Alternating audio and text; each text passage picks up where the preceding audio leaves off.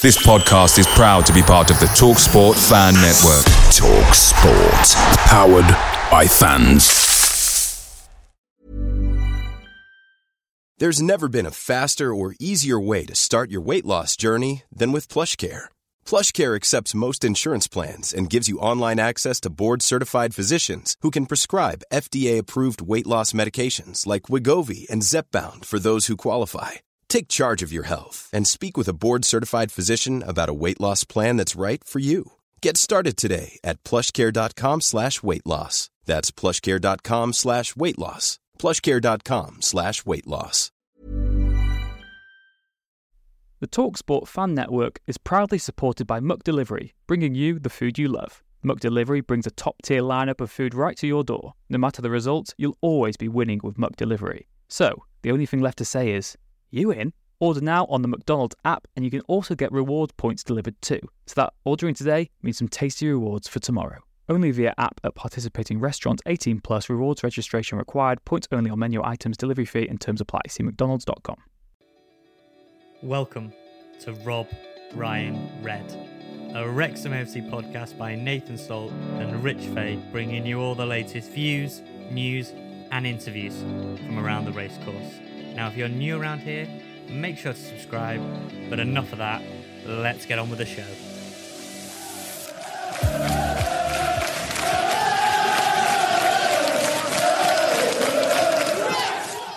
Croeso, hello, welcome to the latest episode of Rob Ryan Red, the Wrexham AFC podcast, brought to you in association by our brand new sponsor, Red 10 People Development. Nath, we've seen Wrexham have to withdraw one of their own sponsors this week. This one, hopefully, slightly less controversial than Lucas Oil. Yeah, I'm hoping that this one lasts longer than 16 days. So we're on about day three or four, maybe. It's it's going well so far. I mean, I like the colour red, uh, and I like the number 10, uh, worn by Super Paul Mullin. So yeah, red 10 people development.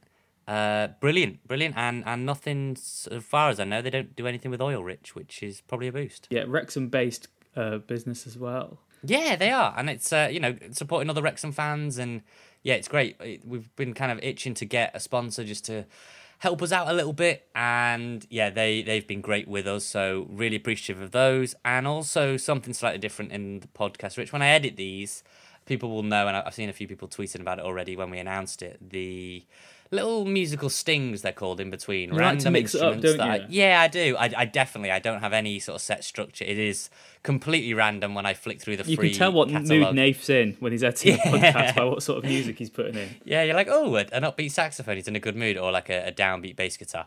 Um, yeah, so th- so they will be parked for a while. I don't know if people are going to be sad or happy about that, but we've also partnered up with uh, Hypenotic. Hope I'm saying that right. There are another Wrexham fans and a Wrexham band, and they have kindly provided me with a plethora of uh, stings from their songs, and so we will yeah, we'll be we'll be sharing those throughout the podcast and give them a listen, give them a follow, Instagram or Spotify, wherever you get that good stuff. So yeah, Fine is one of their songs that we're trying to push in this podcast, and there's other ones, Gaslit and and I hope I'm getting these right, Rich. I'm, I'm Yeah. not really good. We're a bit new to next the sponsor month, world, well, we? next month they've got a new song, uh, a new version of their song "Taken Out," and know Wow. there's also a cover Okay. of Dire Straits' classic "Tunnel of Love" coming as well in not too distant future. So that's Red Ten People Development. Their link is in their bio for this podcast, as well as the band Hypenotic. You can check them out on all your usual sort of streaming sites. And when we're on the topic of sort of getting this paperwork and out of the way.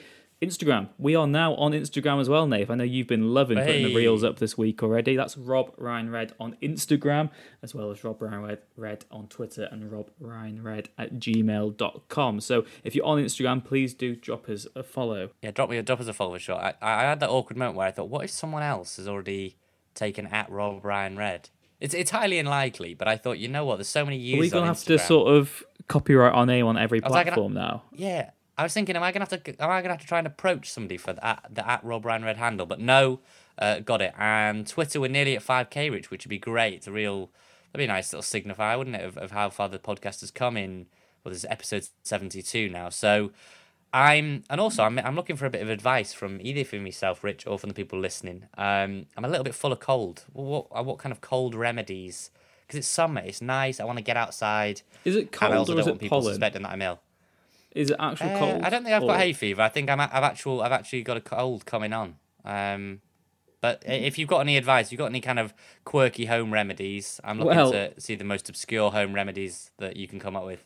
Well, speak. Felix Magath literally- style, cheese on the leg and all that sort of thing. Well, no, I spoke to my mum the day before we recorded this podcast because I've been suffering from high pollen myself, and her her Right, tip right. was obviously antihistamines, but to um, Sure. shove some Vaseline up my nose so it'd stop the pollen coming up, which I makes sense Wow. for hay fever. But I Can you don't still think breathe it, or? Yeah, I'm not sure it works for a cold Yeah. because obviously the problem's inside you already rather than trying to block something out. So Yeah. I wouldn't. I wouldn't. I was going to say. Well, yeah, look, if your mum's got any more that. tips for, for, for my for my ailments and my cold, then let me know. Or, or let us know at Rob Ryan Red, as Rich said. I'll remind her on that. At Rob Ryan Red on Twitter and Instagram and Rob Ryan Red at gmail.com.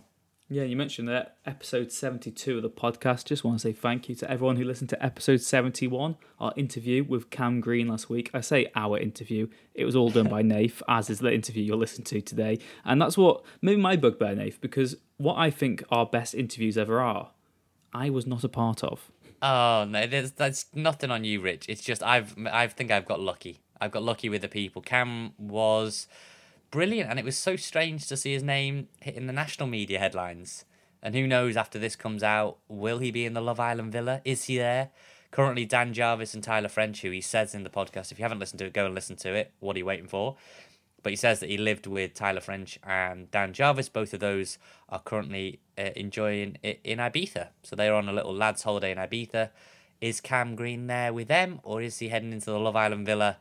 Some sort of fling, uh, some sort of ex partner to Gemma Owen, who is getting a lot of screen time on Love Island. So we'll we'll see. We'll see. It'll be interesting for Cam, but he came across brilliantly, and yeah, I was really warmed by all the people who listened to it and and all the comments. You know, uh, one of our most popular episodes of the entire podcast. So it really speaks volumes. And yeah, thanks for listening and, and tell people about it. If if if if he does end up going on the island and people want to learn a bit more about what's he like, admittedly Wrexham related, but what is he like as a person? Really listen to that. And uh, yeah, thanks again to Cam for that because it was brilliant. Yeah, maybe it'll be Casa Verde or whatever they've got it. This is the House of Green. Um, in terms of other sort of stuff to get through, understand that the pre-season schedule will be announced this week. So probably once you've heard this podcast anyway, we know it's it's supposed to be coming out. We already know there's a game against Buckley that's been revealed. Uh, Huge. that- The nineteenth of July on a Tuesday night. Um, we're playing Buckley Town away, which will be good. Nantwich haven't officially announced it on their preseason schedule, but we when we spoke to Humphrey earlier in the year, you can go back and listen to that podcast. He did say that that Wrexham owe sort of owe Nantwich a preseason friendly because when we played there in the FA Cup fourth qualifying round replay against Marine, that was part of the deal to use their stadium. So maybe that's one to, to keep an eye on. So we've got preseason news, which we'll probably get into next week. Next week will be more of a sort of typical podcast where we Yeah. look into the news stories and Yeah. hopefully maybe some new signings as well. But we just want to touch upon all the exciting stadium news as well before we get into the interview today.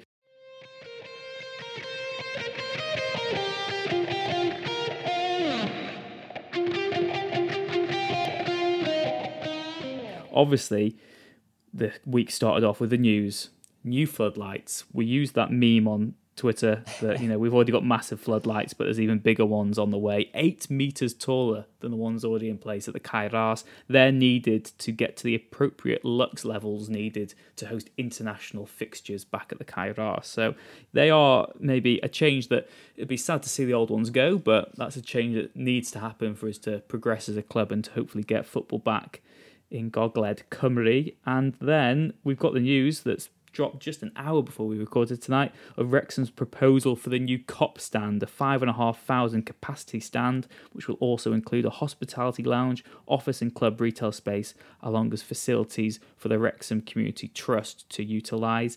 It's a very modern, striking, beautiful stand, Nath.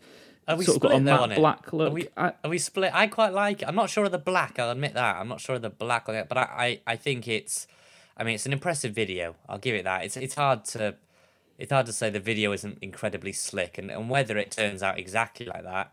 I, dare I say it was when I when I was at university kind of around Salford area as, as you were as well and I was seeing kind of artist impressions of how they were going to redevelop theirs. It looked in a way somewhat similar, obviously in a much smaller scale, but somewhat similar, and the reality wasn't spot on like for like. But I, I was really impressed with it, Rich. I know that maybe you weren't as blown away with it as I was. No, there's just something about when I, my first impression of seeing it personally was just I didn't take to it that well, just because it Yeah. does stand out like a sore thumb. It me- makes the rest of the stadium look like it needs development as well. Um, it just looks, you know, very bespoke. It looks which I suppose huge, you want. and you want a stand though. that you want it to stand out. You don't want it to be a soulless dome, and you don't want it just to be a generic, crappy lower league ground. So you know, it's it has got that going for it. That I mean, it it's good though. I mean, you can't you can't sort of poo poo it because this is the No, no. closest we've been to actually happening, and it all feels real now. And we've spoken in the past how this entire takeover has felt like a fever dream, and the Kop has always been something that we talk about. But then deep down, you think, is it actually gonna ever happen? You just sort Yeah, of- exactly. You sort of say it and, and in hope, but maybe not in belief. And yeah, just to see that there's an actual proposal now, and that is how it might look. And you know, obviously, myself included in this, those who renewed their season tickets early this season were told that there'd be a chance to then have first dibs of a of a seat on the Kop when it's done as well. So the thought of being able to stand there and watch Wrexham games in the future is just so Is exciting. is and- that your temptation off the, off the bat? Absolutely. that you, you, you would just completely cross over, yeah. Yeah, definitely. And again, that'll depend on which league we're in and what we do uh, for an away end. You know, there, there is a chance it could become the tech end again, or you might just keep it where it is now and maybe open up a bit more space above for, for fans to have that on a weekly basis. Because if you're going up the leagues, there's going to be more need for that. But that's So one to big, cross. bigger stands, bigger stands, and even bigger floodlights. All getting bigger and better. Massive club. That's what I like to think. And again, it's the little sort of lift that we've needed after the, that end of the season because yeah we were all doom and gloom for a week or so but god i've been walking around Ran- manchester today in the sunshine wearing my wrexham shirt and i'm excited again i cannot wait for the new season and yeah it might be buckley town away i don't really Buckley care it's going to be I tell you what, though. I tell you what, Rich. A timely announcement that Kop one based af- based on the fact that there was a firm no comment at all given on on the the I'll I'll say the shock split of of Lucas Oil. Um, you know, Lucas Oil were going to sponsor the season ticket cards and the the end, the tech end, and and all of a sudden, sixteen days after the announcement and the club, you know, were gushing in there. Uh, I think Fleur was quoted in the article, which now if you go, I think you can't. I think that article's been taken down. I don't think you can find that. I think it's been archived on Red Passion and other places, but it's it's a bizarre one. Is it is it down to negative media coverage? You know, a lot of fans we linked, didn't we, to the article um, done by Lee, um, who is it Lee Jones? I'm oh, yeah that- and i guess Lee there's Jones, also yeah. that hypocrisy that was pointed out that you know in the mission statement rob and ryan said we want to be a more a, a greener club more sort of was it, yeah. environmentally friendly and then you partner with an oil firm, which you know is just not a good look at all. But like you said, there's been a U-turn on that now. That deal won't be going ahead. We'll keep you posted on that as and when we get any information or intel, of course. But like I said, Nate, let's hope that our podcast sort of sponsorship of Red Ten People Development lasts a bit longer than that and is a bit more successful and hopefully less controversial. Let's hope. Let's hope. I'm sure. Um, I'm sure the guys over at Red Ten and Hypenotic are not going to be uh, getting us into crisis comms anytime soon. Hope, hope not. Anyway, mate. Maybe it's probably us two that they've got to worry about rather than the other way around. So I think we're. I think we're all right, mate. Now we can get on with today's podcast, Nathan. As we teased earlier, it was an interview which you conducted yourself. This is one that we teased on social media as well a long time ago. You made the long journey north Yeah. for you to Birmingham to St Andrews to meet a club favourite and a remarkable man, Manny Smith. Yeah, it was a. It, that's the right word, Rich. It was a remarkable day, and a lot of people now had seen. I think it was a 12 minute video that Manny put out on his social media through his company Lexaya Group, and there'll be mentions to that in in the description and, and all sorts of things like that. And that's a combination of his daughter's names, and it's very important to him, mental health and all that sort of thing. And people were really moved. So you know, um, a lot of people I respect highly talking about how they're former teammates, managers, and all that. Really moved by Manny's story. We all remember him going off at at Solihull, and yeah, over the course of two hours, I really got to pick his brain. We sat in a box at, at St Andrews, nobody there, just the ground staff cutting the grass. So there might be, if you hear a lawnmower in the background, that was someone who didn't really understand the sensitivity of a podcast mic. But yeah, it was in person, so hopefully, I can't really remember how it sounds now. I think it sounds okay. I'm sure I'll make it sound tip top as best I can. Um, but like I said, we're going to split it up. So uh, we got onto a whole range of topics about some of his early struggles at Walsall and how he come through there, and, and some issues he had with social media and one fan in particular. And then it gets on to, to Rick joining Wrexham, how that came about, Gary Mills, some of the players he played with, uh, being moved position, and, and all these other things. And, and then it gets on to really the whole point of why I wanted to do it was an expansion on um, on on his video and his mental health and and his struggles living in France and all that sort of thing. And, and I thought it was quite good to tee it up because Cam Green spoke a lot last week about how he cried and you know, you listened to it yourself, Rich, about how he struggled mentally out the team. Well, you know, imagine Manny Smith, who'd been player of the season and all these other things.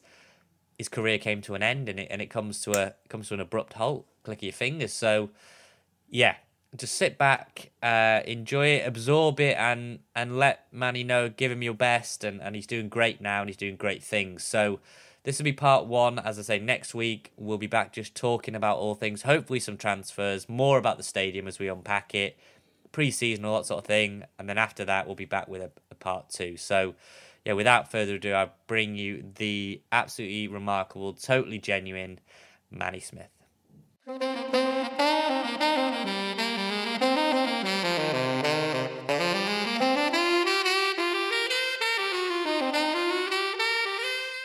Manny, thanks for doing. I mean, we're looking out onto the St Andrews pitch, which is nice and quiet. And first time we've done a podcast uh, on location. Normally, I'm with Rich in, in, in my bedroom.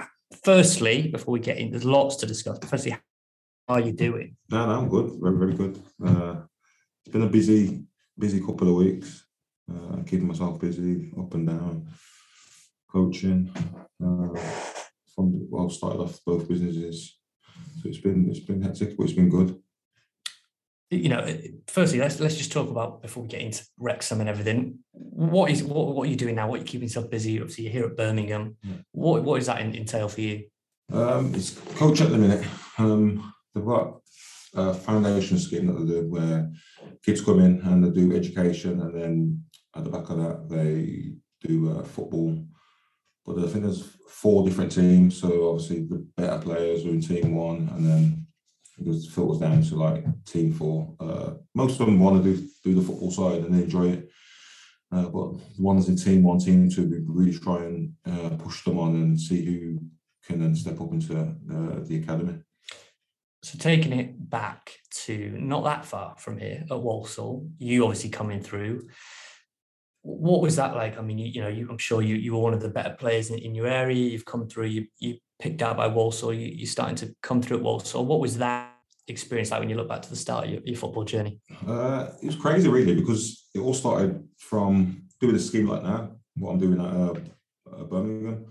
Started off in team four, worked my way up to team one, no, team two, and then I was I was playing centre midfield then, and then I can't remember somebody got injured and nobody wanted to play centre back.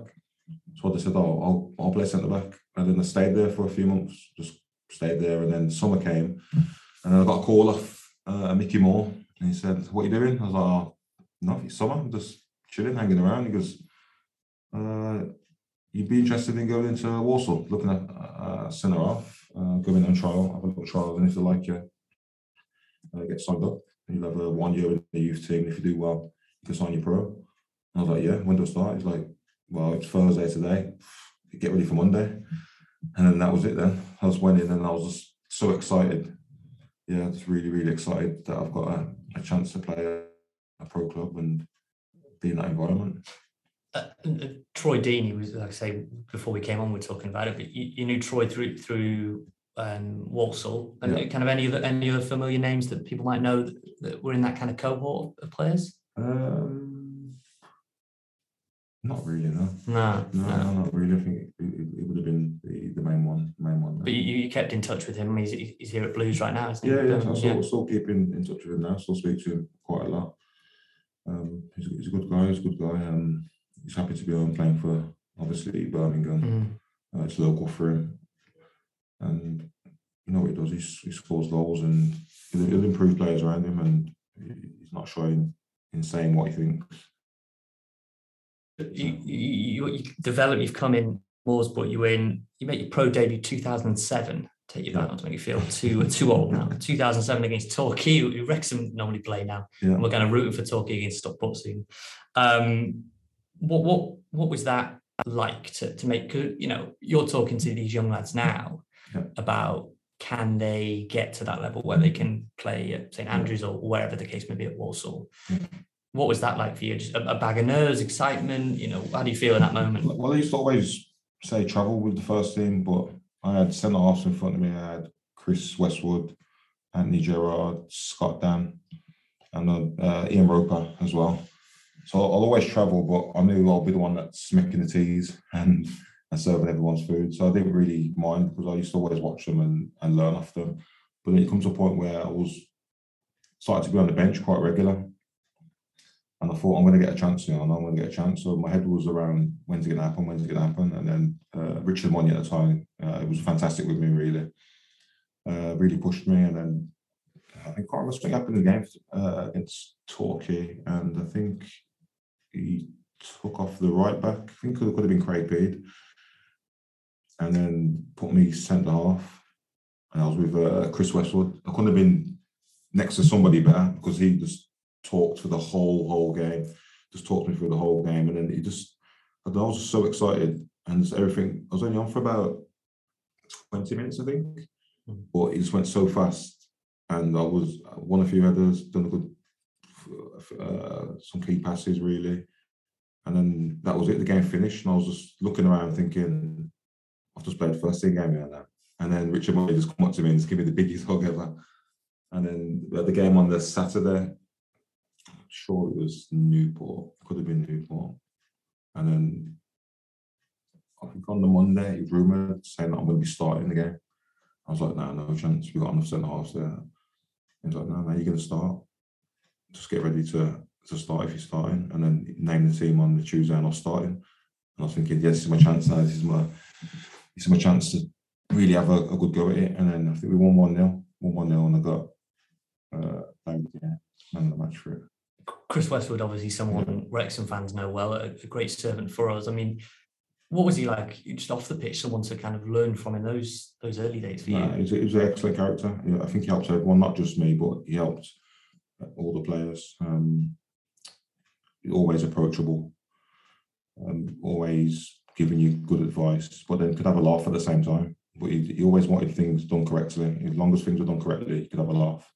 It was never the opposite way around, where people mess around and just try and cruise through training. He was always always demand from the players. He was an excellent captain and good person to be around and learn off. You know, one of the things with with young players, I'm sure there's an element from your position of of regret. Obviously, there was the story near the end at Walsall about social media and, Yeah. and kind of what had, had gone out there. When you look back, do you- is that just inexperience, or you know, do you think players now more aware of that kind of thing because it caught a few players out at that time? Yeah. Uh, you know, see, people don't know that there was kind of some offensive remarks that went out there. Wh- wh- how do you Yeah. look back on that Yeah, situation now? Yeah, no, I think things get dragged up from six, seven, eight, nine years ago through Yeah. players, and obviously they're not the same person that there was then. I think with my situation, it was just my awareness was so off. Mm. I didn't realise the situation I was in. I just I was getting loads and loads of tweets for random reasons and people saying certain things. I just thought, you know, I'm not having it. I'm just going to say something back and then said whatever I said back, and then like the whole thing switched. Like, why have you said that? You can't say that to me. And I was thinking, you've just been abusing me for the last hour, and I've said something, and now there's a problem. But then obviously he caught up with me, and then I just go and speak to the club the next day. We had the game. He said, "No, you're not playing. Um, we got to resolve this this um, situation." And then when I met up with the lad, he was just saying, "You know what? I didn't even expect you to message me back." And I'm just thinking, because I'm not, I wasn't really used to that situation. I've never had anyone come at me on so just used to having done it with my friends. And you don't realise how many people are say watching uh, or how many people look up to you, or what responsible what what, what uh, responsibility you've got. So I think then it, could, it did catch me out, but then I got given another chance. If you know what I mean, like it was it was understand, not understandable, but do it. You're not going to get made example of. I got fined and whatnot, but your job's still secure for now. In a wider point, do you blame any player? Do, do you kind of sympathise with players who maybe don't want to go on social media for, for that exact reason? Uh, yeah, I think people go on social media obviously because they want to know what some people go on to know what, what's going on, they want to speak to their friends, they want to be it's a place to be updated. Like I use my Twitter just to be so updated and everything because if you want to want to know anything now, you just go on social media and social media will tell you what's going on. But people don't go on there to get abused or get things said about them because if they weren't in this profession, then it could it could be different.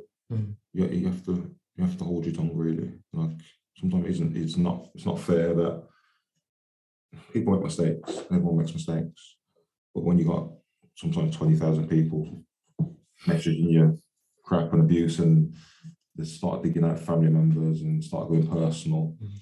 then you think, you know what, it's best to just leave it alone and get off it. Mm. But then most players, some people just create like a separate account and just keep it private and then that's it. Not don't even use their name, just use something different. Yeah. Well, it- it's not really not really fair, there is it really? That you can't be yourself. No, it's it's a it's a you know we we've spoken to a lot of players i- in Manor Richard's professional job and you know podcast, and it's uh it's it's unprecedented what players will get thrown at them. Usually, not people not expecting them to respond, Yeah. and and I think I think young players now there's an there's an emphasis that every Instagram story and every tweet is analyzed to within an inch of its life. You know, for these for these young players that are coming through, everything will get dragged up. So, like you said, you ended up you got fined and, you get a second chance. You end up if, if we if we shift it on a bit to close towards Wrexham, you end up at Notts County, Yeah. um, another big club at, at National League level right now. What was that like going in there? Because it, it it was sort of the first real point where you had that long injury in terms of the, the knee injury there, wasn't it? Ruled Yeah. out for a few months. I mean, to, to, to hone in on that injury, obviously people will know what's, Yeah. what's to come. Were you prepared at that point to, to get injured like that, an injury like that? Well, no, because uh, I came in and then I played every uh, pre-season game. Uh, was doing well, and then started off with the first game. I think it was a cup game, and then got injured. But then I knew it. I don't know. You just know it. You're still young enough. I was 24. Would have would have been. I think was, would have been 24. And then I knew it weren't gonna say take me out of the game. I knew. I knew I'd be able to say play in a few months. Uh, all my rehab was basically straightforward. Um, I was ahead of schedule, if anything, with my rehab, and then I weren't getting any pains or or anything because knew I had another year left. Um, got on with all the players there, got on with the staff at the time, and then gradually filled my way back in. Didn't, didn't play as much in my second year. You got different managers can come in and they bring their own players in, but no, it was it was, it was a different experience for me. Mhm. I, I, I didn't I didn't enjoy it, enjoy it as much as I as I should have. you then we're at about 2014 now you come into Wrexham how, how did that move come about and, and what were kind of early impressions? Because I know you obviously coming on trial but how did that approach and, and move to Wrexham come about Um, I knew I was I knew I was gonna uh, leave Notts County. Uh, there was loads of things that went on during the last season, especially the last half, and uh, I knew I was basically basically gonna leave. Um, wasn't wasn't happy. I wasn't wasn't myself there. Uh, loads of things on went on behind behind closed doors, and I went ended up ended up training with Cambridge. I think they just got promoted, didn't they, to League Two. Mm. I was with Ri- Richard Money again, and then I was, I was training with them for a while, just trying to sort out a contract. I had uh, I had an op when I was at Walsall uh, from a heart. right I had a, a regular heartbeat, so uh, I had to have an operation. But then uh, I never had say the correct paperwork when I went to Cambridge. Cambridge, yeah. Cambridge, yeah. They wanted to see more like paperwork, but I never had it. So I was trying to ring the doc at Walsall, couldn't get through to him. And it was about one or two weeks before the season started. And then Richard Money said, you know what, you can't get the paperwork, like I can't really do anything. Like the deal's there, everything's there, but if you can't get the paperwork, I can't really people upstairs saying I can't really push it through. So I said, you know what, I need to I'll just leave then. Like the season starts soon, I need to be signed up somewhere. And then I, I was on the phone to uh, Mickey Moore once again, who got me to Walsall. I was spoken for the situation, and he said he's got a mate at uh, Wrexham. Um, would the one going there? And I was like, uh, Wrexham, the Wales. I was like, so I don't mind. I just want to play football. He said, go there, uh, and I'll set it up for you just to go and train, see what you think. So uh, I went, uh, had a few training sessions, a few games, and it was it was class to be fair. I never played in the National League, and I probably looked down on it. But oh, yeah, I probably looked down on it. I never paid any attention to it because I was playing League One football, and then I was going to go into League Two football, and I never really thought about conference. And then the training and the lads, it was just everything was the same. And we had some very good players there at that time as well. And then so started negotiating, and then it, it just felt right. It just felt right, especially especially coming from uh, Notts County, where I wasn't really wasn't really feeling it. I wasn't really. I was a bit, bit unhappy. So then coming to a place where I had a little buzz about it, and it was a big. Obviously, doing research. Wrexham's a Wrexham's a big club for that league. And I thought, you know what, I'm gonna give it a go. And then never, never regret it. Ever, never, never, ever regret it. Uh, I had a fantastic season there. Met loads of lads. And, and Kev, so Kev Yeah. Wilkin was was Manager, the guy that manager that brought you in. He, you know, was well liked when he came in, but a lot of players since have, have definitely been split. I think on Yeah. on whether they like him and, and his assistant or, or they Yeah. didn't. What did you make of it? How did you find him? No, a- no, I liked him. I, I, I liked him a lot. Um, very straightforward, straightforward. Uh, and for me, he was a good man, man manager for me as well. Um, obviously, Neil's from Birmingham. He'll give me my days off when I, if he thought I needed it. Um, it was- it was a giver. Like anytime the players wanted anything, he was give it. Um, but I, I always used to, I always used to work hard for him. Like, because he was such a good like person. Like he didn't, didn't ask for much, just wanted everyone to play, have fun, and try and get results. Did some people see him? Do you think as a pushover though, because he, he gave so much freedom, or, or do you Uh, think because there was some strong personalities in that dressing room? You know, you you know the people in in, in that it's, dressing it's, room. it's difficult. It's difficult. Uh, that's what I'm, that's what I'm learning when I obviously get into the coaching side. Like, how do you keep thirty people happy, twenty five people happy, and then with Kevin Wilkin, how do you keep thirty men happy? They all want to play. They all think they should be playing. It's, it's difficult. Difficult as a manager. But personally, with me, I think he was always straightforward with me. There was no everything was everything was black and white. What were your early impressions of the of the group we had at, at that time? What we kind of when you've come in for this trial and these training sessions, do you think we had a a really competitive squad? I mean, you said it at, at that Well, level. I- yeah, everyone could play football. that basically, everyone could play football, but I didn't know what I was going to come up against. I didn't know what it would, what it would be like, and then I can't remember who the first game was, but I got close with Wes York, and then I think Wes scored two on his uh, debut, and we, the game was, I know, not easy, but I thought, okay, then this is this is good, and then I think the next game was Gateshead, and then everyone talked about Gateshead like, oh, it's going to be the play like Barcelona. And I was thinking, not a chance, not not a chance of this team going to play like Barcelona in, in the conference. And I played them, and they weren't far off. There was there was absolute joke. It was the best team I played against, and I didn't know a team could play like that in the conference. So it, it, made me more aware. But there, it, it was good. Like I wouldn't.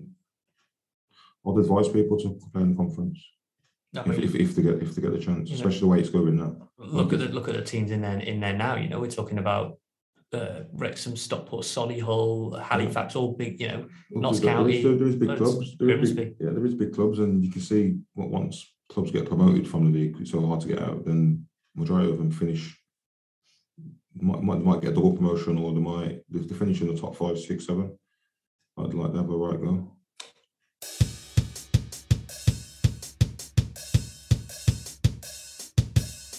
with with the group we had, and we, we, you know, it didn't quite click as well as we'd hoped. I mean, we came eleventh in that season. Yeah. Where where do you think it kind of got away from us in in that group? You know, we had a good cup run, ended up Yeah. getting to play Stoke, but league wise, we just couldn't find any consistency. Yeah. Well, well, what do you think? How does a team get that at that kind of Saturday, Tuesday? Because you've got a lot of games, but we just couldn't seem to string the the run, the winning run together. Yeah, I think so. I'd say really, it's just obviously inconsistent. Hmm.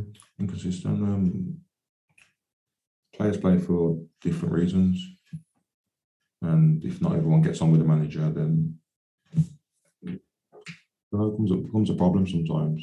And sometimes people can influence people around them.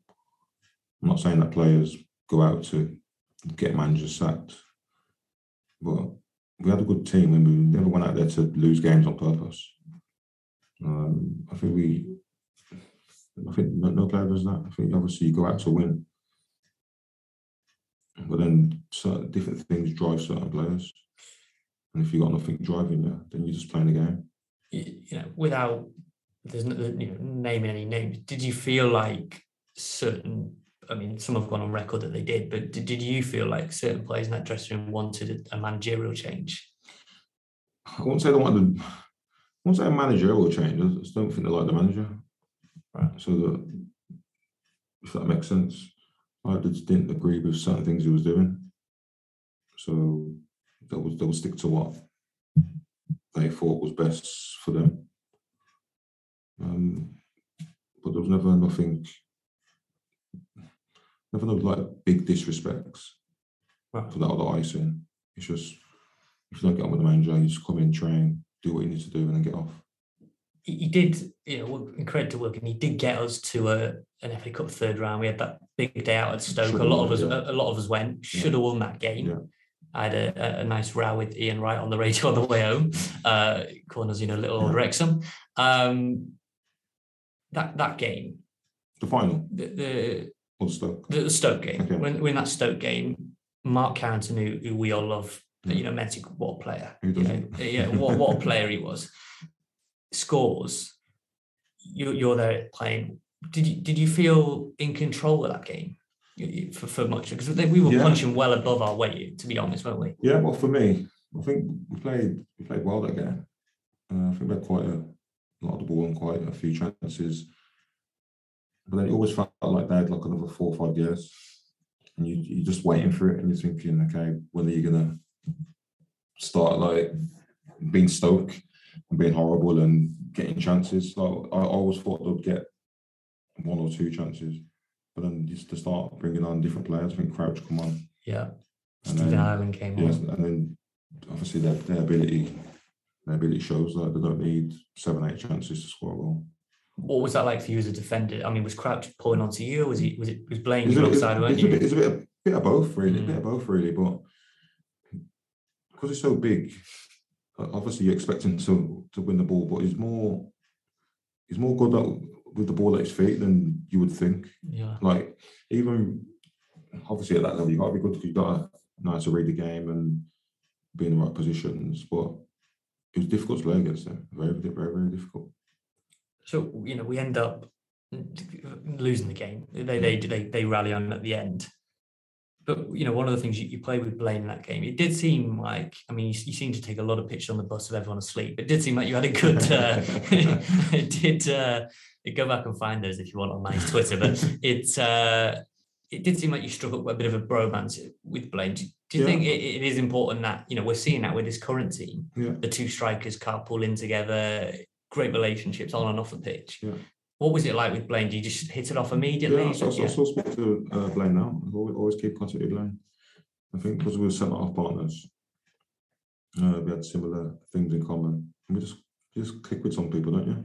Mm. You just click, and then because you know you partner up with him, it's best to get to know him more on a personal level, see what drives him, because see what he doesn't like. Because if you can help him out in the game, he's going to help you out. And I know that he preferred being on the left, and obviously I was on the right. I didn't really, I didn't really fancy being on the left. Uh, I'm more uh, right-sided, but I think we complemented each other well, and there'll be some games where I just knew he, he wouldn't miss there. So you don't not really gamble and not cover him. But we would have we'll have fun when we're playing. We'll always have fun. He was like, I'll get more headers than you today. It was like, I'm gonna I'm gonna put the striker in the stand before you do it. And we'll have little bets. And even when we got off corners, we'll see who gets who works hardest to get back first. And we'll just we'll have, we'll have fun with it. And it showed in our game. And then we started winning quite a few games. And that way you just express yourself through that. You express yourself better when you when you're having fun and and you want to win and you got good people around you.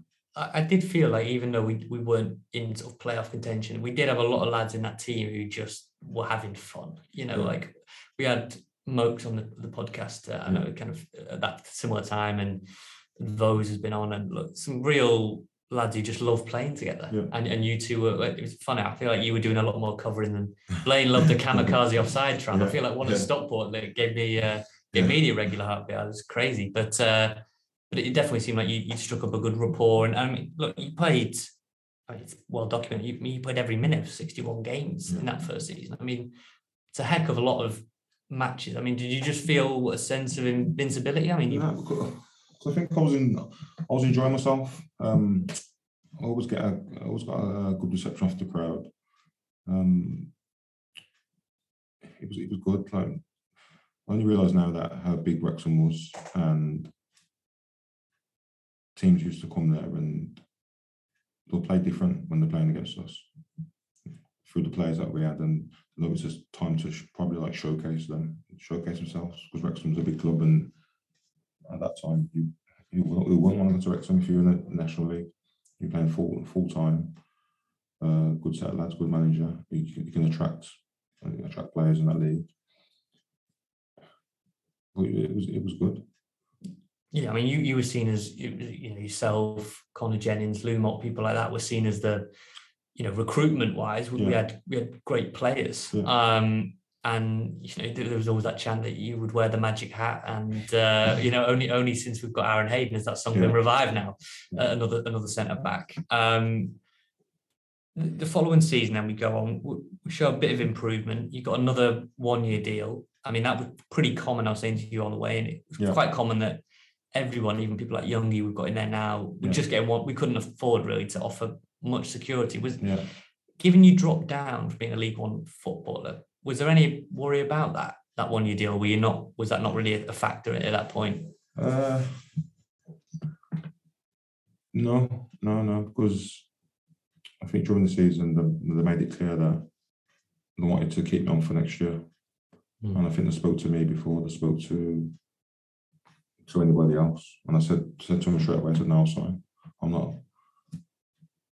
I was happy where I was because I felt felt I felt I was playing good football. Mm. Um, I was getting along with the say the fans and people around the club. And It, felt similar to Walsall. Mm. So it felt very very similar to Walsall, and I wanted to play my part in aiming for promotion with them. Because I know that's their aim for every season promotion. So you, that's what you want to be part of but but they weren't weren't unrealistic with what they wanted to do. Had to set up, had the players just underperformed. Yeah, you you win player of the season um, in, in in that season, and I think you know unanimous. I think you probably scooped every local groups award. You probably need a new trophy cabinet with all the kind of uh, trophies. I mean, in that first season, what, what was your kind of routine? Are you just driving every day, carpooling? I mean, what was the kind of? Yeah, but I think it's me, me, Wes, and uh, Joe. And Joe. I think yeah, Joe Clark. Yeah, seen him the other day as well. Still a good lad. Still playing, still playing as well. And then I think uh, Kyle Storer, he, he came on board and then it's just car shared up. Sometimes I stayed down there. Uh, the famous clubhouse. Yeah, famous clubhouse. But then I was just yeah, just car shared really. But it was it was good because we had a good set of lads. Everyone got on with each other. Everyone got on with each other, and we had a good banter together as a group. It wasn't really different different groups of, of players. Everyone was more more together. Yeah, I mean, Joe Clark, from, from all the people we speak to, seems like a, a character to have in a car share. It seems like uh, you know, I mean, we was lumped with most of the driving there. To fair, to fair- to he used to drive back He every used to drive, he, used, he used- he used to drive a lot, Joe. He used to drive a lot. So any any chance he would get, he would say, "No, I'll drive. I'll drive."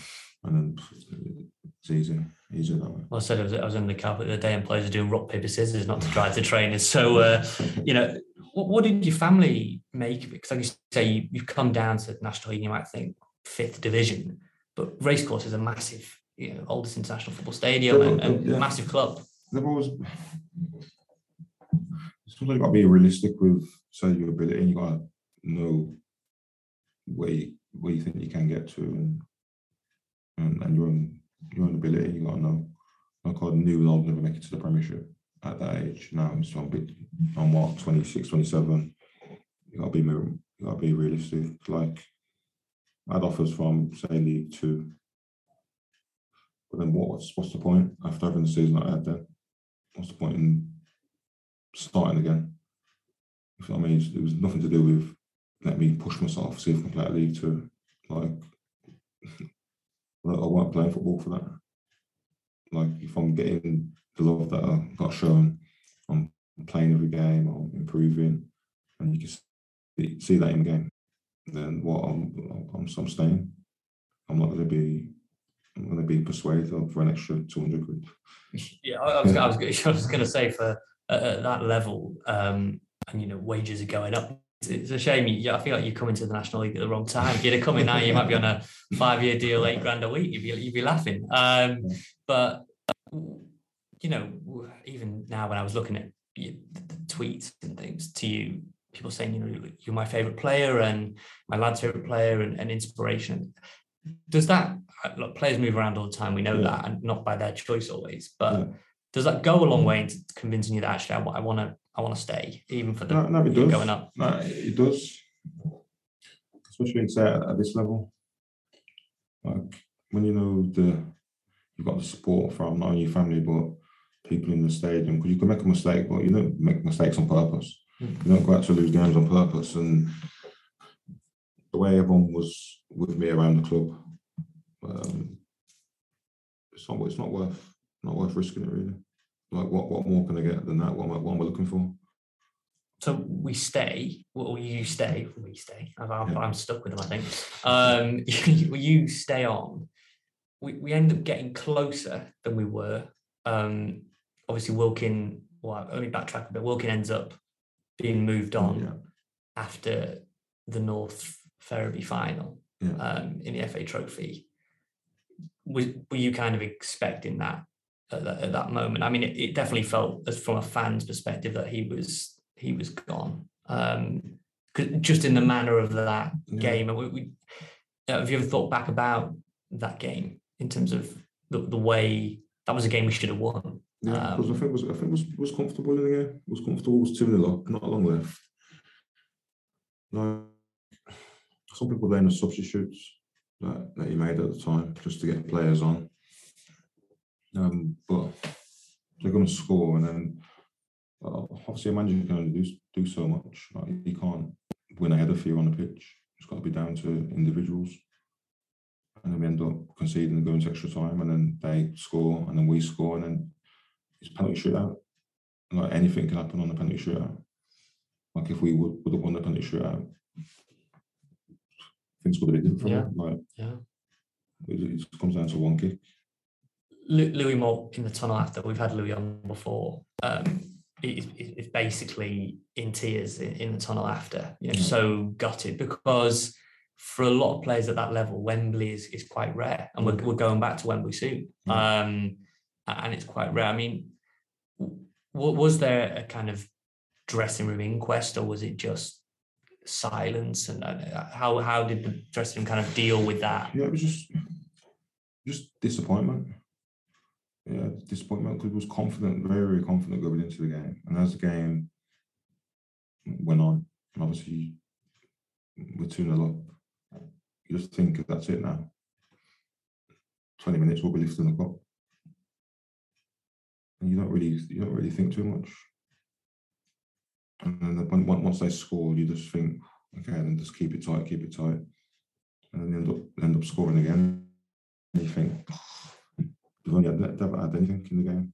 their, their winger was the only one that was causing problems, wasn't it? Their winger was the only one that was causing problems, but it was, it was very, very unlucky. It's, it's sad because I love that Dennis the Menace kit. So it's uh, every time I see that, I just, you know, I think of two things. I think of that Grimsby Centenary game Yeah. where we ended up with the, the red card and we, we, we had an unbelievable crowd that day. And then sadly, the FA Trophy final with North Ferriby. Obviously, they, they changed manager there. Yeah. Um, new manager. You obviously kept on and, and played the season. You, you're obviously going to go nowhere. We kick on again, but we, we missed the playoffs again. Well, why do you think that that you know in, in those two seasons before you end up going? Why do you think we just couldn't quite? Do you think we just didn't have the quality? The quality was there because we played some good games and beat uh, some strong teams. So the quality was always there. It's just obviously not consistent enough. It's not consistent enough as a as a team. Obviously, you're going to get individual good performances and bad performances for the season, but that happens. But as a team, was obviously inconsistent and wasn't wasn't good enough over the period of the season.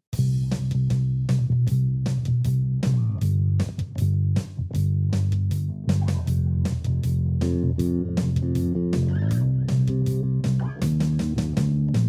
was Gary Mills then, wasn't it? That, was that was there as, as manager. Yeah. Yeah. What, what was your impression of Gary again? Another, particularly with Wrexham fans, another divisive character, to say the least. Uh, I, I, I liked him.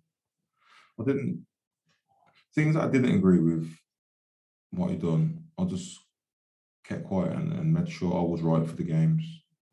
Like some people like what he does, some people, some people don't. But there were there were some things that Said I wasn't used to. But then he's the manager, so you do as he sees fit, and if you want to do anything extra, then you, you it upon yourself. So I was I always done my things that I needed to do, and I think I think it was more on the on the mental side of the players. He tried to get into our, our heads a lot and make us believe and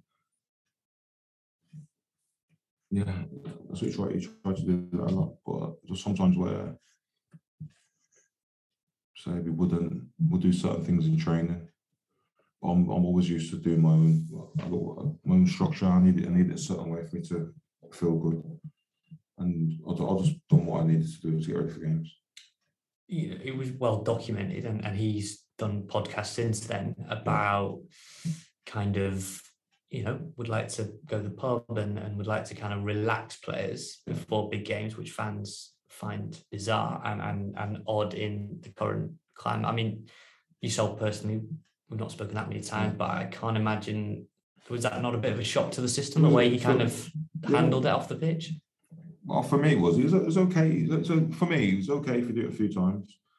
right But then, for me, I needed to train more. I needed to be in hotel relaxing. I didn't want to be sitting in the pub. But then you don't want to be the one to not let the group down. You just have to get involved and try and make it a group effort. And I did have some good times there. But then sometimes I think, you know, I want to train, I want to get back on, prepare, to, prepare for tomorrow. So it was it was different. It was different every single time we, we went there. But you, you obviously do as the as the manager says, and you just do, you just, you just got to go with it, really. Do you, do you think I, I don't think this is unfair. Do you think he played favourites in that group? Because he obviously he he gutted the squad at the end. I mean, he I mean he got rid of 16 players, he kept He- seven he- on, he kept the ones that he, he'd been with a long time and he's kept he's taken with him since. Did- Was there no Once sense of had- that? I- once I had- once I had favourites, Newts was a favourite. yeah. Yeah. Newts was a I'm not gonna favourite. say But you everyone, it, everyone, yeah. everyone, everyone knew that. Yeah. Newt- Newts knew that. Like his- his- his a good- Newts non-biological a good- Yeah, but is a good guy. Yeah. Like he's one of the people that when I think he was a favourite at York. Like he's always Newts is a good guy. Like, but then the, the, I think the, as a gaffer, you, you play what team you think's going to win. Like if you if you think someone else plays better at centre half, like I played the majority of games right back, like more than I thought. Like, does he think I'm the best right back? Probably doesn't, but he wanted me on the pitch.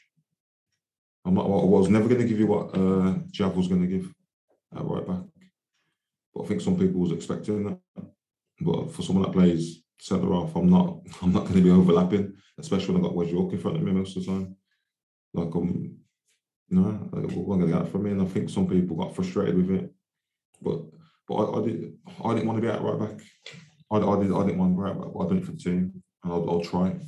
I'll try my I'll try my best to put in a performance at right back, and as long as I didn't concede and won the game, then that's my job done as a defender. Oh. But but as if I was if I was the attacking side, like I wasn't offering very much, and I won't, I won't get that because I knew, I knew my I knew- I knew my levels. You're not going to get me in the final third doing step overs and and whipping the ball in. I don't do No, yourself a no. disservice, No, maybe. With a, bit, a bit more training, maybe. No, no, no, no, that's that weren't me. Um, okay, so you always you, you're very professional and, you, you don't want to rock the boat really, and you will willing to play right back. Did you think? I'm trying to think who was playing the two centre backs. It would, have, it would have been um, Blaine and Jammer. Blaine and Jammer and Newt's left back. I mean, look, two two long servants for us at that, Yeah. at that time. Was there any part of you that felt you should have been that first? You know, you were player of the season at centre back, played every game. Did it feel odd that you were the one shifted out, or you know, why? Why do you think that was? Uh, not, not, not, too sure. Hmm. Like I, I would have preferred to play, obviously centre half, but then does Blaine then play right back? The big old right back if he plays right yeah. back. When does, when does he play right back? Um, I think I was a bit more mobile than Blaine. Slightly. Slightly, bit, had a bit more pace. But Blaine, Blaine knows that. No, no, no disrespect for him, but I didn't. I didn't enjoy myself at right back. Yeah. and I think you could see through some performances that I didn't really enjoy it. I'll try. I'll always try. I'll always try my best, uh, no matter where he put me. Did you feel that you could approach him about that and say, or did was that never the type of sort of personality you wanted to be? Did you feel like you could have gone knocked on his door and said, I, I don't, I, I'm not being utilised right at right back, or no? No, because he'll, he'll always do what's best for the team. He'll always do what's best for team. He's not going to put me in a position to play bad, so he drops me. like some people would, might might do that, but he, wouldn't- I don't think he's doing it for that reason. He was very approachable. He would always give me the confidence at right back. Like when we was doing training exercises, he wouldn't stick me centre off. He would say, "No, go right, go right back. I want you crossing balls in. I want you practicing. I want you doing that." So that's what that's what I'll do majority of the time. Were you surprised when you got released, and, and how did you find out? Did they call you in, or did they, you know, is it a text message? I'm, I've never know really how these things kind of work out for players. Uh, how did how did that happen? because for us, we we were quite surprised that you know a player of the season. You, I think you played all but three games in that over the But two then- seasons. But then both seasons, the season before before that, I wasn't the same. I wasn't the same player than that, that played with for Gary Mills. He's seen me a majority at right back and Yeah, different style of play. Like I probably wasn't what he wanted playing wise. Um, and then you don't know what he's been told by the, the club either. Was a surprise that yeah, I got released. Uh, a little bit, yeah, a little bit. But then when it comes to the end of the season, it didn't feel like anyone was safe apart from Newt. it didn't feel like, yeah, like it could, it could have been anyone. well, a lot Like, were a lot were not saved. You got rid of sixteen at, at that point, Yeah, and like- kept I think seven. Or he Yeah. offered seven contracts out. Yeah, like you you don't know because having done so well as a manager, like he knows his players and knows who he wants to bring in. So we, if he's getting rid of a lot of players for whatever reason, then obviously he's going to bring a lot in that he's used to dealing with and used to the way he plays and are used to the way he does things off the field. You end up going then to Gateshead, like you say, uh, basically the non-league Barcelona uh, for for the first few years, or seemingly, um, with minus Pep Guardiola. Um, that, that again, that felt a, a bit, you know, decent club at that point. They were competing, Yeah. but it felt a, a strange move just because it was So far, so far. Yeah, it So just felt a strange move. I mean, was that? Were you kind of keen to go up there? Forced your Uh, hand a bit up there? Do you have other offers that were maybe a bit No, closer there, there was, there was a few offers, but then I, I met up with nobody last when I spoke to him, and then he was just another one that was straightforward. Says, "Want to go and play?" Um, playing centre half. Um, I might play three at the back, so I want to play on the right side of the three. I want to get this player, that player, that player, and I'm going to go for it this year. Are you on board or not? Basically. And I said, give me a few days. And then I spoke to obviously my wife. She said, obviously it's Newcastle. And she said, let's go for it. Yeah, let's go for it. And then obviously done it. Like I enjoyed my time up there. So you moved you moved your family up there? No, no, the fam- family stayed. I Family didn't want them. I didn't want them moving. to- uh, children moving school. Sure. Yeah, they were settled, and my, wife's business uh, was was doing well. Like it's not fair to move them. I'd rather be the one to do the moving around and come back uh, as and when. But that's what Neil Aspin told me is like, I'll try and get you back home as as much as possible. You could try and go back, and then every from Gateshead every game's down south anyway, so you just meet on the coach and then uh, go straight to the game. But it was it was good with me. Another good man management, like he understood me. Like he got he got he got he got the best out of me. Not quite the racecourse ground with the where Gates No. play. No, no disrespect to that athletics track or whatever they, they call it now. But I'm trying to think who you were playing with. Hogan, Liam Hogan, was Hogan, it? yeah. Jamal come as well. Yeah, Jamal. come. Yeah, yeah. A few, a few you Wes, ended yeah. up there. Um, uh, yeah, well, you know, we mentioned Wes a bit, but, but maybe a word on, on Jamal. I mean, he um, is still playing, Yeah. you know, for Wood and doing, doing a really good job and, and almost did Wrexham a favour recently. Uh, not quite, Agent Fyfield, as he was as nicknamed on social media. Um, what was Jamal like? Because it always felt, and some other people I spoke to on and off the microphone say he's just a, a wise soul. and He's just a was, really yeah. good lad. He's, he's approachable. Another one that's very approachable. Another one that will tell you tell you how it is. Uh, he want to improve you as well and give you loads of advice. And and he'll push you if you said, "Jam, uh, come on, let's do um, a bit of say, I don't know, defending crossing." He's like, "Come on, let's do it," and we'll stay out for an extra hour. Especially in Gateshead because there's what you're doing is going back to your room. So we'll do training and stay out after training for a bit. But majority of lads would as well. But he's yeah, he's a good one. Smart, Jeremy. Smart, smart, smarter than people think. Like, yeah, Really really, really, smart. really smart, smart individual as a person as well. Funny because uh, Merckx was saying he always used to get grief off Jamal in the dressing room, kind of like messing around, dancing around with the music on. Yeah, because And he's serious as like a game, Yeah, you know, yeah, he- serious player. it's like me because you want you want things done like professional. You want to be professional about everything. Like before the game, just do what do what's going to make you play good. Like switch on, think about things. Some players obviously have a little dance and whatnot, but then because Jammer and Mokes are so close, he'll say no, stop. Like, do that after the game when you won. Like don't do it all before because these are things that are going to get dragged up if we lose or if we draw or if you have a bad performance. Like you had got to be focused, obviously on the game. But he was right. They had, they had a good, a good relationship. Big brother, little brother Yeah, type, was, type was. relationship. Um, Even even at the clubhouse, he would tell him off. He was like, "You got to do this right. You got to do this. What are you eating this for? Get this in your body." Like he was, it was uh, big bro, little. were, were, were there any good? Every time this clubhouse comes up, and we've had players, God, going back years now, that I don't think anyone seems to be able to know how to cook a, a decent meal. I feel like we need a. We should have invested in a private chef a long time ago. What was the club? What, what I've got to ask. What, what was the clubhouse like? A chaos? No, no, it was, it was okay. Everyone had their own, everyone had their own room each. Uh, obviously, there's games on, so we just sit down together, watch games. Some people cook for themselves, some people cooked for three or four of us, and then some people stay for the full week, or some people just stay day before a game, after a game. It was very in and out, in and out, in and out. Mm. But everyone just kept themselves to themselves.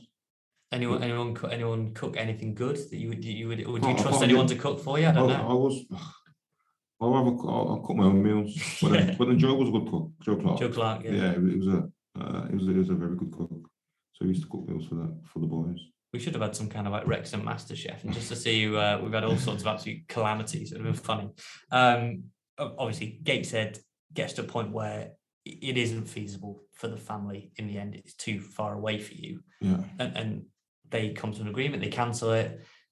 Did you want to just come back to Wrexham, or did that door just open? Dean gave you a ring. I mean, how did that No, the return come about? It was well, obviously once the season was getting to an end. I just thought, could I do this for another season? Like, like my missus will never say that she needs help. She'll find a way and and do it. That's what makes her so well the person she is. But then I, I felt like I needed to be back more. Like I couldn't have the kids coming down. Like they'll come down on Friday, and it's a Friday for me. I want to be chilled. But I'm not gonna chill if my daughters come down. I want to be playing with them until two o'clock in the morning, but I can't. So then they'll come down, and I'll be, be strict. I want to go to bed early, but at the same time, I want to I want to entertain them. And then it was too. I didn't want to up and down the motorway, especially with two young kids. It was a long distance for. Yeah, it's a long distance, so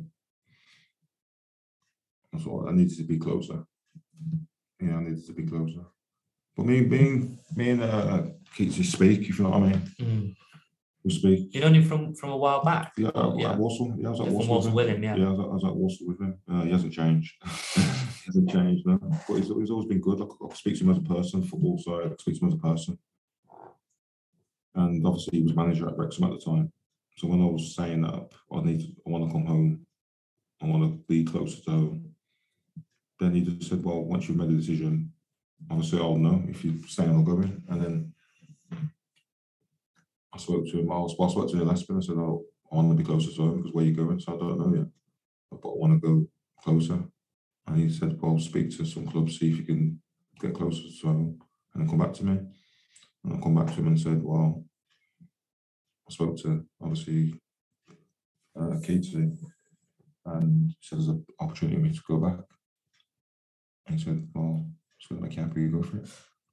Oh, you know, we were obviously chuffed for you to to come back. We, I think if Sean was there at that point, and and you know that was uh, in the non-league year. I think until this season, you kind of the, the ones that people looked at like, well, we've we've got you know one of the best defenses in Mm. in in in the world. you know, these are two great defenders. You, end up getting team of the season 2017-18. Mm. Did you feel? Did everything sort of feel right again? Did it feel like you'd gone back to that kind of first season? Uh, How did it feel in that group? It's a different team that one to the one you first come into when you played those 61 games. Yeah. I think before that, when I was at Gator and we played, we come home and played Wrexham at home, didn't we? I think we won 2 0. Yeah, thanks for that. Sorry Appreciate that that. reminder. About 2 0, but then I got a good reception off the crowd then, didn't I? Yeah. I, got a fan. Yeah. I didn't expect that. Did you not? What, what were, you, No. were you expecting to be I don't- or? Not or- jeered, but the, they made the effort, didn't they? They Mm. actually made an effort. Like, you could have like, um, back to the race course, Manny Smith, and everyone starts cheering, and you're thinking, you don't have to do that. Like, they went out of their way to do it, and it just felt like I had not unfinished, well, unfinished business, really. Like, felt like oh, if I had the chance to go back, I'd go back, and then I, I, I had the chance. But then that season, when I came back and me and Sean done well, it just felt like little mistakes. It was just little mistakes cost us. Like, say we obviously kept loads of clean sheets and was very good defensively. But then there were some games where I don't know, we just weren't. They didn't look like champions, did we? I- Look, I, I I went to a lot of games that season, and you know Dean. That's that's why Dean ends up moving on towards the end, isn't it? And and the, the look, to be to be totally honest, the wheels look like they just we ran out of steam. They came off. I- I- And nobody, I spoke to James Jennings not that long ago on the podcast, and he he can't he couldn't work out why that was. Um, can you when you look back? I mean, No. there's quality in there in that in that group. No, I think we had, I think it was, it was close. It was close. We had the quality, but I don't know, there's, there's something missing. You just can't put your finger on it, there's something missing. And another season where we should have done, should have done a bit better.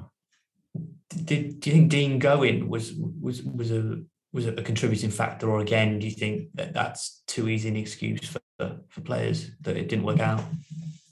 I think no, because like, he got on with everyone. He got on with everyone, and he made sure everyone was right, right for the game. He couldn't have done anything more. Like he give another one that gives players what they needed. Like how am I going to get you right for Saturday? How am I going to get you playing the best football?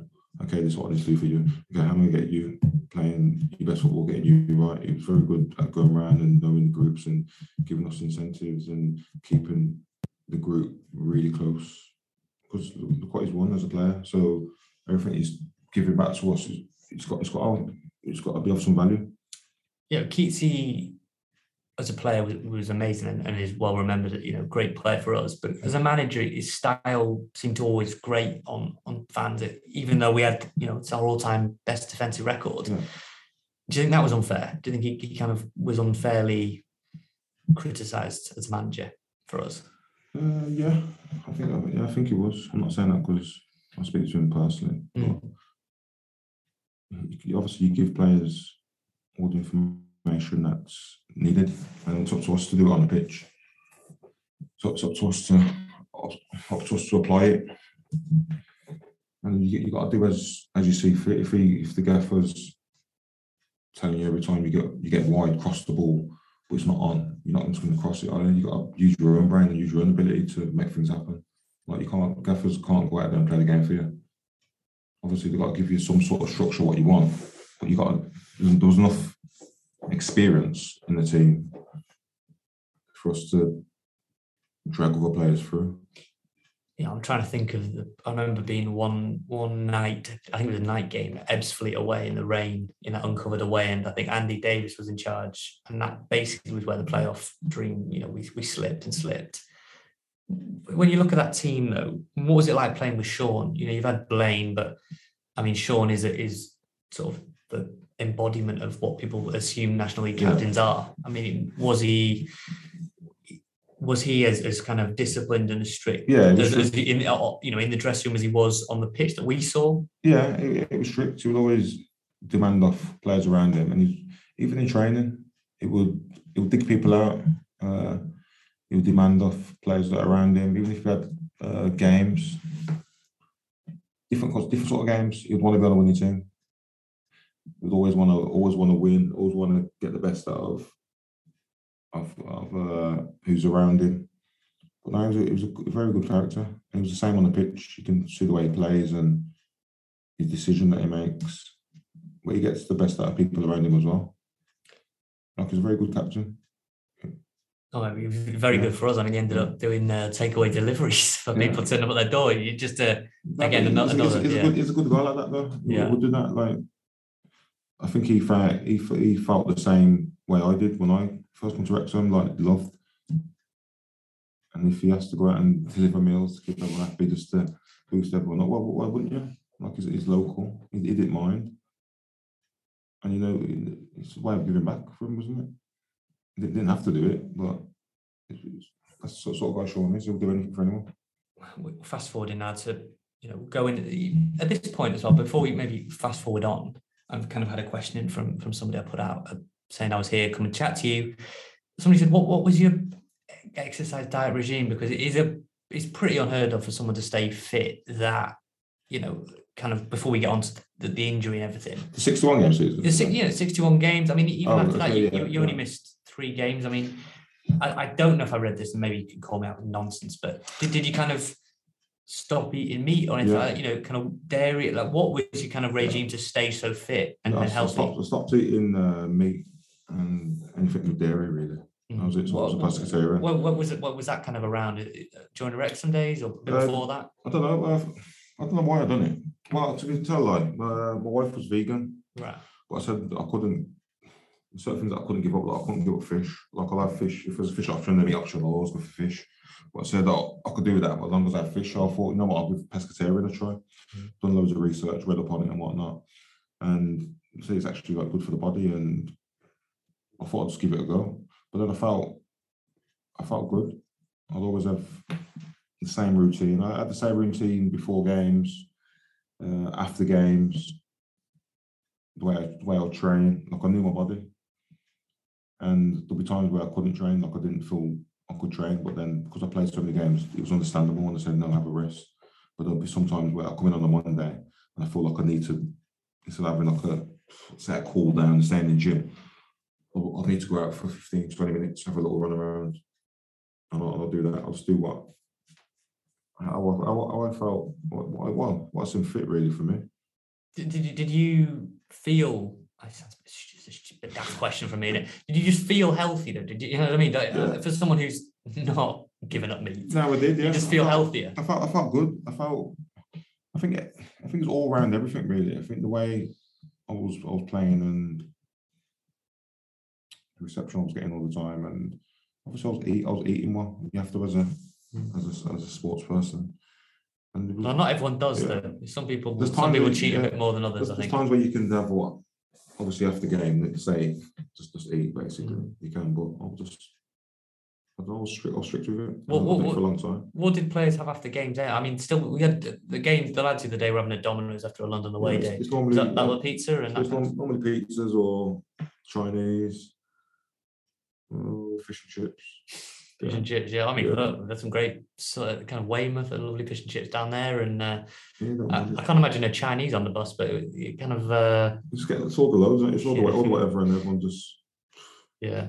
especially with a long trip, someone you eat eat now and then you eat, eat a bit before you go, and then you know, some people some people bring their own stuff. So we, we, we go into that 2018-19 season. I mean, hindsight's an amazing thing. But did you Yeah. feel good going into that season? Did you feel yourself? Feel healthy? Yeah, I thought.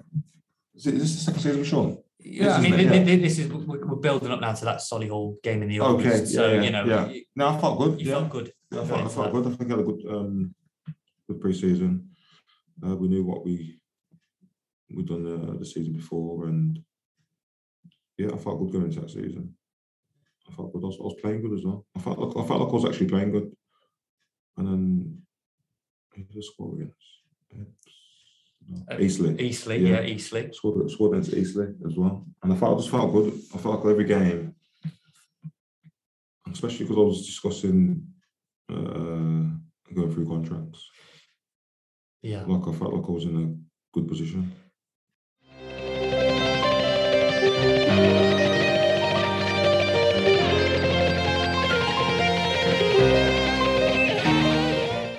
Said earlier in the podcast, there will be a part two of that released in the weeks ahead. Myself and Nath will be back next week to discuss and digest all the news from the Cae Ras. As always, please do leave a like and subscribe to the podcast if you haven't already. You can get us on Twitter at Rob Ryan Red. You can now get us on Instagram as well at Rob Ryan Red. Thank you very much for joining us today, and we'll see you again next time. It's the 90th minute. All your mates are around. You've got your McNugget share boxes ready to go. Your mate's already got butt for double dipping, and you steal the last nugget, snatching all three points. Perfect. Order McDelivery now on the McDonald's app. You in? At participating restaurants 18 plus serving times, delivery fee and terms apply. See McDonald's.com.